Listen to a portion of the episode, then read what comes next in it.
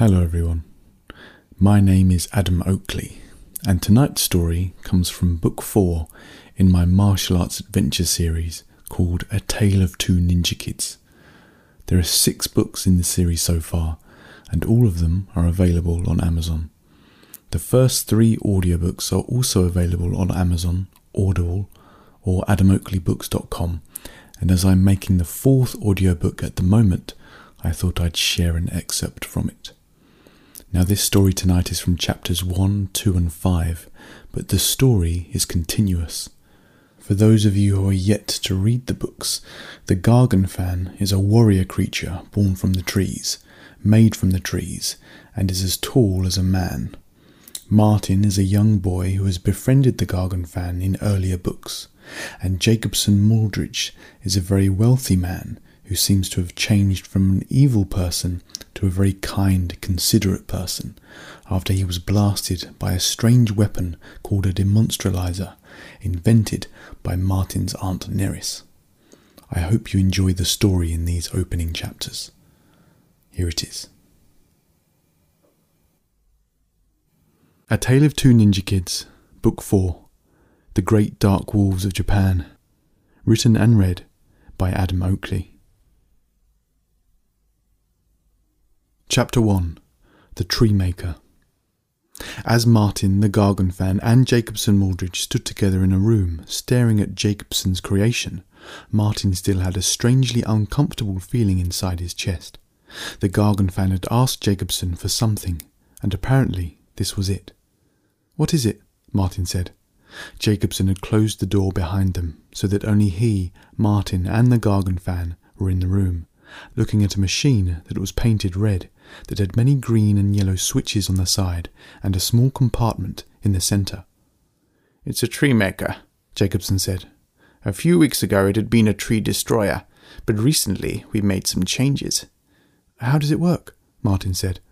Anything you don't want, any waste, rubbish, or useless thing that would otherwise go into landfill, can be inserted into this machine, and a tree will be planted underneath it. The machine is able to convert all the energy stored in each item into a small sapling, which is planted directly beneath the machine. For obvious reasons, it could not be tested indoors. The Gargan fan was staring at the machine in an odd silence. I know you asked me to simply cease the creation of the tree destroyer that you suspected I was building, but we have gone a step further, Jacobson said, patting the machine gently. And does it work? The Gargan fan asked. Yes, it does. We are quite pleased, Jacobson said. With the amount of deforestation that is spreading throughout the world, this is a sure way to make a difference and help out. And it means you can recycle anything, even even an old pair of boots with holes in them that no one else can wear, Martin said. Plastic packaging. My mum's always complaining about that. Yes, it can recycle absolutely anything. This is just a prototype, of course. Once it undergoes further testing, we can begin to make much larger machines place them in areas of reforestation, and watch the trees come to life. Wow, Martin said. So where have you used it before? Come, I'll show you, Jacobson said. As the Gargan fan, Martin, and Jacobson Muldridge walked out of the large house, Martin had a strange feeling of astonishment. Thanks to Neris's demonstralizer, this man was like a completely different person. Now all the resources he had, all the wealth he had accumulated, was being used for good, and Martin took a deep breath of fresh air into his lungs. It's over there, Jacobson said, pointing ahead of them. As they walked across a grassy field, there was a small woodland in the distance, with a very small tree just at the front. They approached the tree and stared at it. That's odd, Jacobson said. What? the Gargan said. Well, it's much bigger than yesterday. It seems to have more branches, too. The Gargan fan stared at the little tree, and Martin stared at the Gargan fan. He did not look happy. You are producing a new kind of tree, the Gargan fan said. This one is awake. Awake? Jacobson said. What do you mean? Aren't all trees awake? Yes, the Gargan fan said, but this one knows it is awake. It has another layer of consciousness, similar to me. This is not an ordinary tree. Well, is that a good thing? Jacobson said. Perhaps, the Gargan fan said. Perhaps not. Why not? Martin said. If all trees had a personality, a full and developed consciousness, there would probably be a war on humanity. Before humans, the earth was covered in many more trees than today. There are many people today who work to conserve the trees and make sure they survive, but there are other humans who have worked to cut them down. Cut them down for what? Martin said. To create more space for what they want, often for farmland, cities, or to harvest the timber for buildings and construction.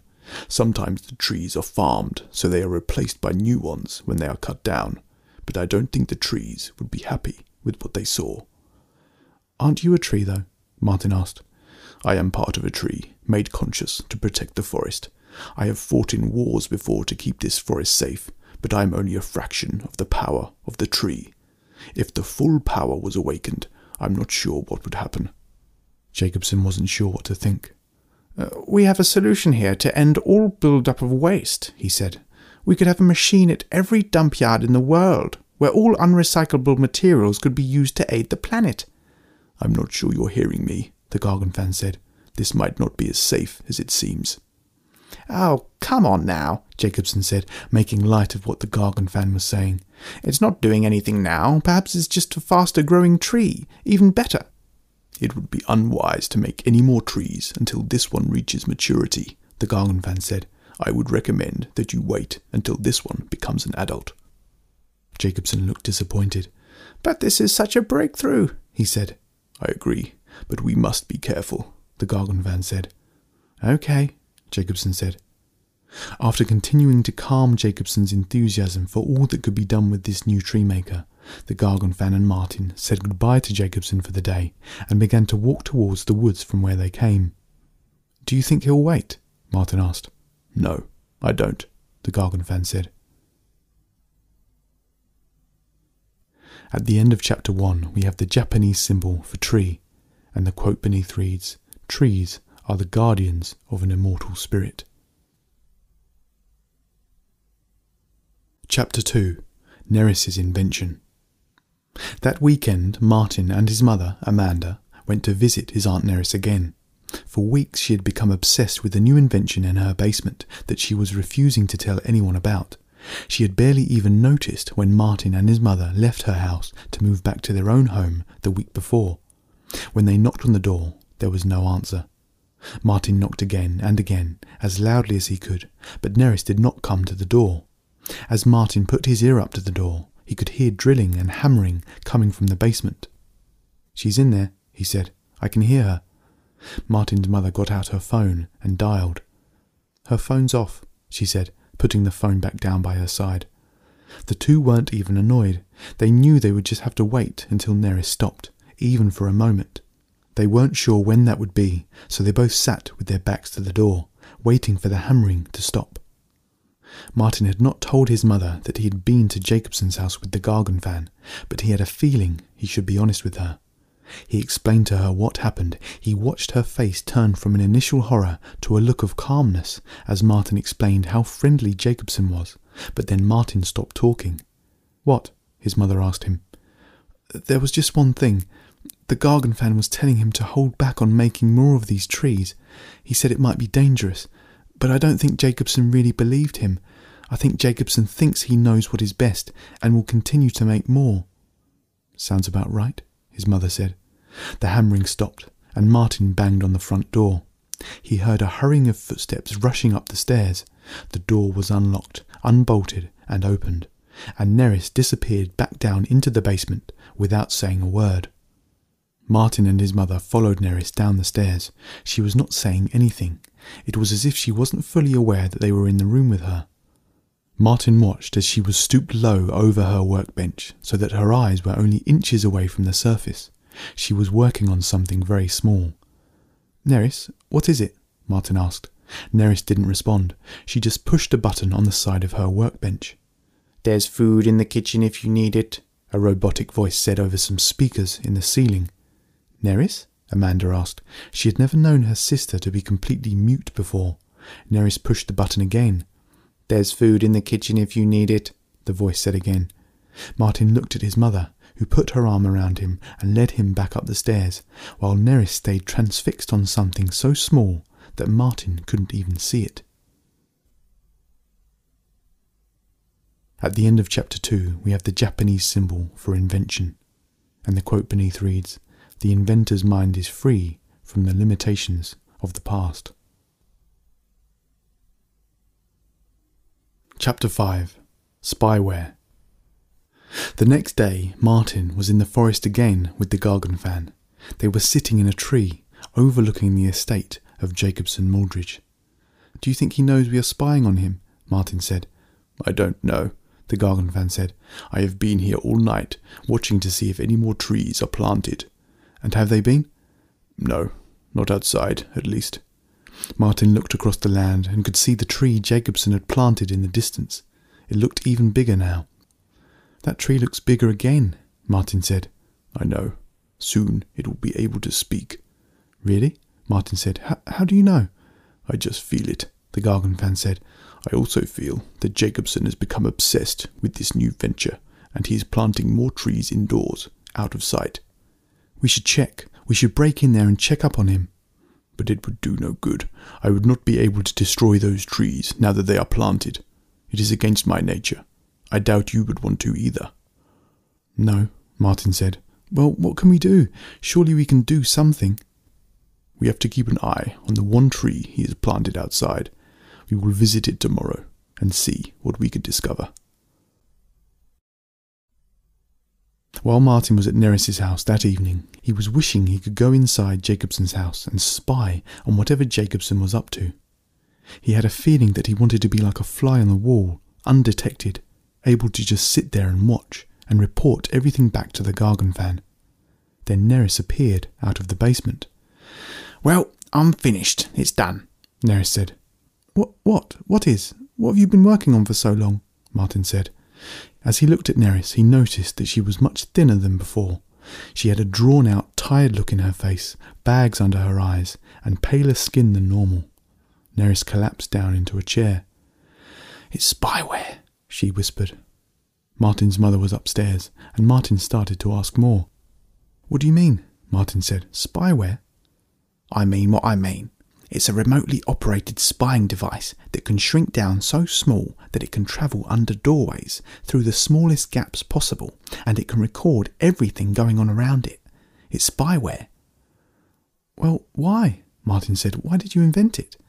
I have no idea. I have no real use for it, but I couldn't sit still without working on it. It was as if the idea hijacked my mind and wouldn't let me rest until it was done. Well, I have a use for it, Martin said. Do you want to test it out? Of course, Neris said, but I only want it used for good. You've grown a lot recently, Neris said to Martin. Your arms look bigger. You look wider, taller too.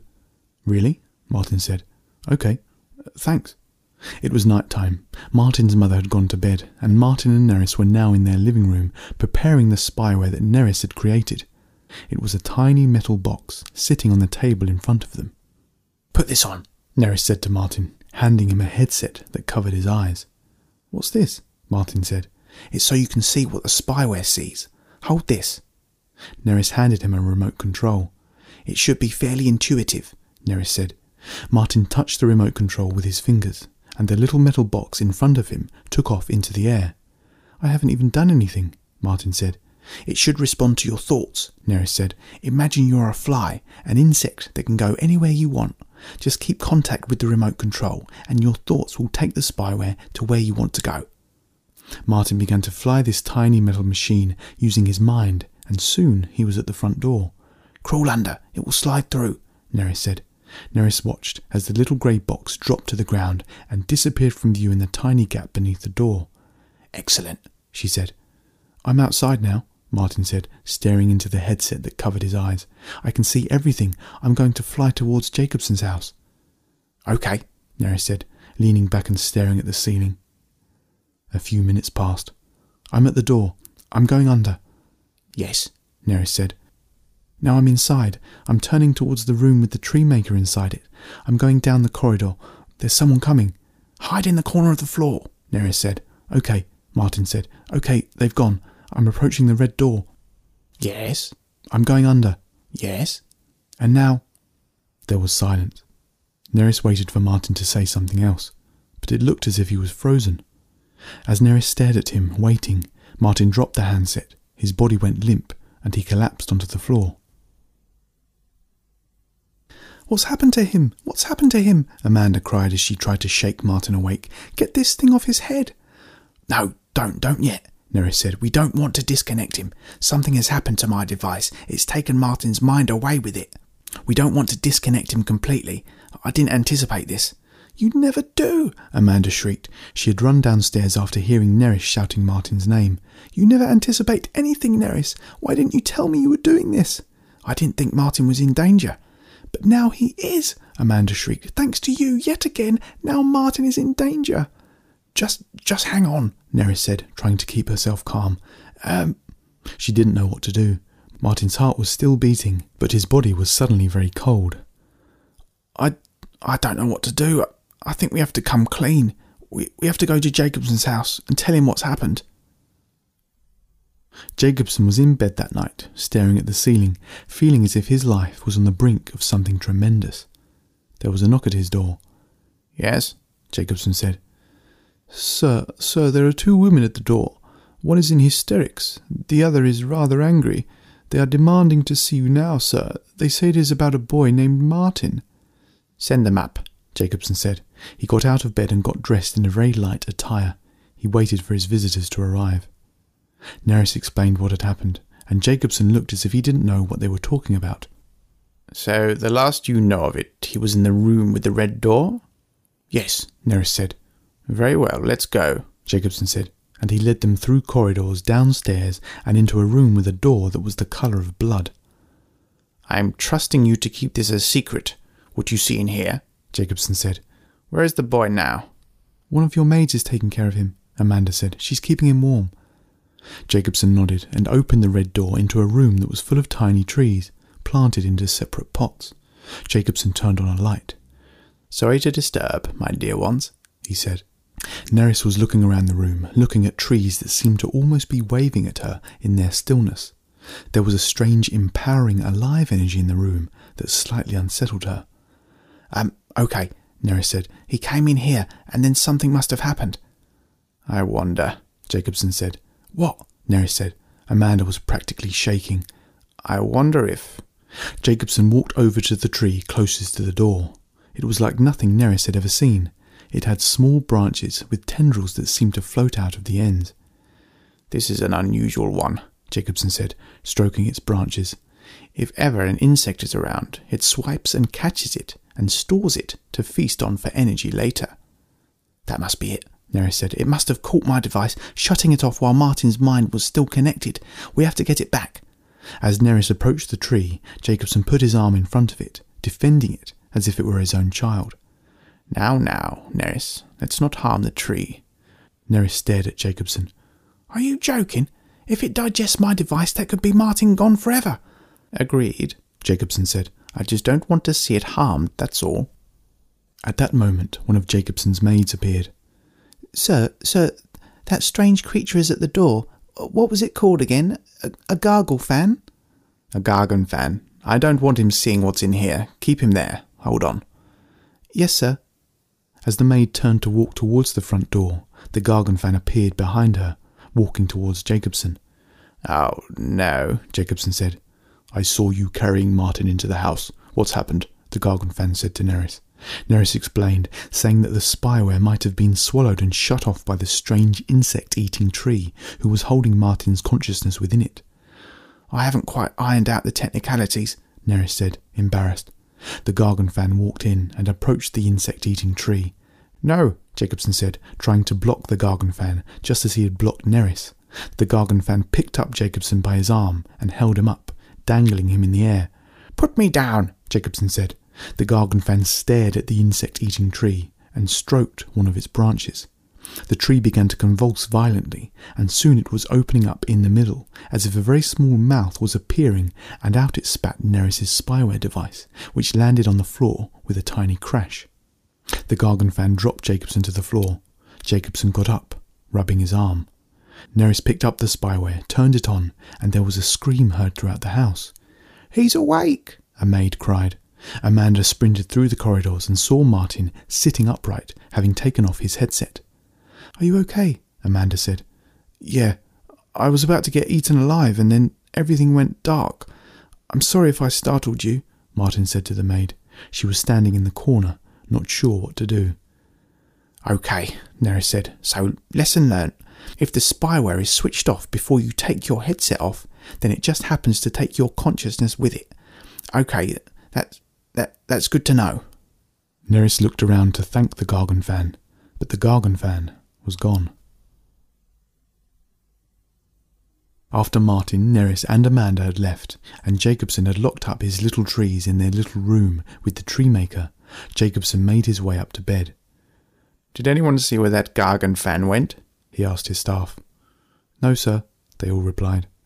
Jacobson climbed the stairs alone, wondering why the Gargan fan had not made more of a fuss of him going against his wishes and continuing to use the tree maker indoors. Jacobson walked into his bedroom, shut the door behind him, and climbed back into bed. He lay there again, looking up at the ceiling, wondering what might have happened if Neris and Amanda hadn't come round to his house. You need to stop, something said. Jacobson sat upright as quickly as he could, and standing by his window was the silhouette of the Gargan fan, so still that it looked as if there was no life in him at all. Goodness, you made me jump, Jacobson said. You must stop planting trees using that machine. I asked you to finish with your plans to build a tree destroyer that you could use and sell around the world. I never asked for a creator of mutants. Mutants? How dare you? Jacobson said. They are practically like my children, you know. Don't call them mutants. But that's what they are. They are not normal trees. They are different. They are alive. They have characteristics that normal trees do not have. Many of them could grow to be dangerous. Nonsense. That small tree catches insects at the moment because it seeks creatures smaller than itself so that it can ingest them. If that becomes a fully grown tree, do you know what it will seek to catch? Insects will be too small for it. Even dogs or cats would be too small. Human beings would be perfect, however. Oh, please, Jacobson laughed, lying back in his bed. I've thought this through. They are in those small pots, and we will keep them well trimmed to ensure they don't get too big. They're all just still tests, remember? I listen to you.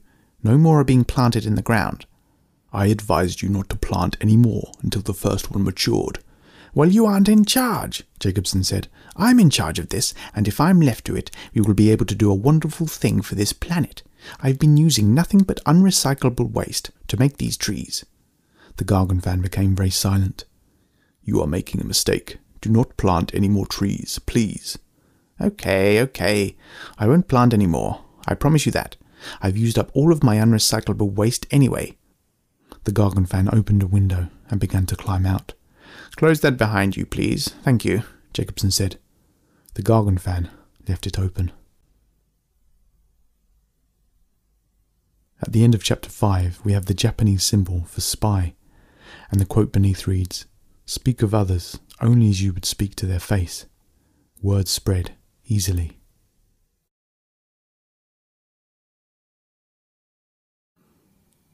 And that's the end of tonight's story.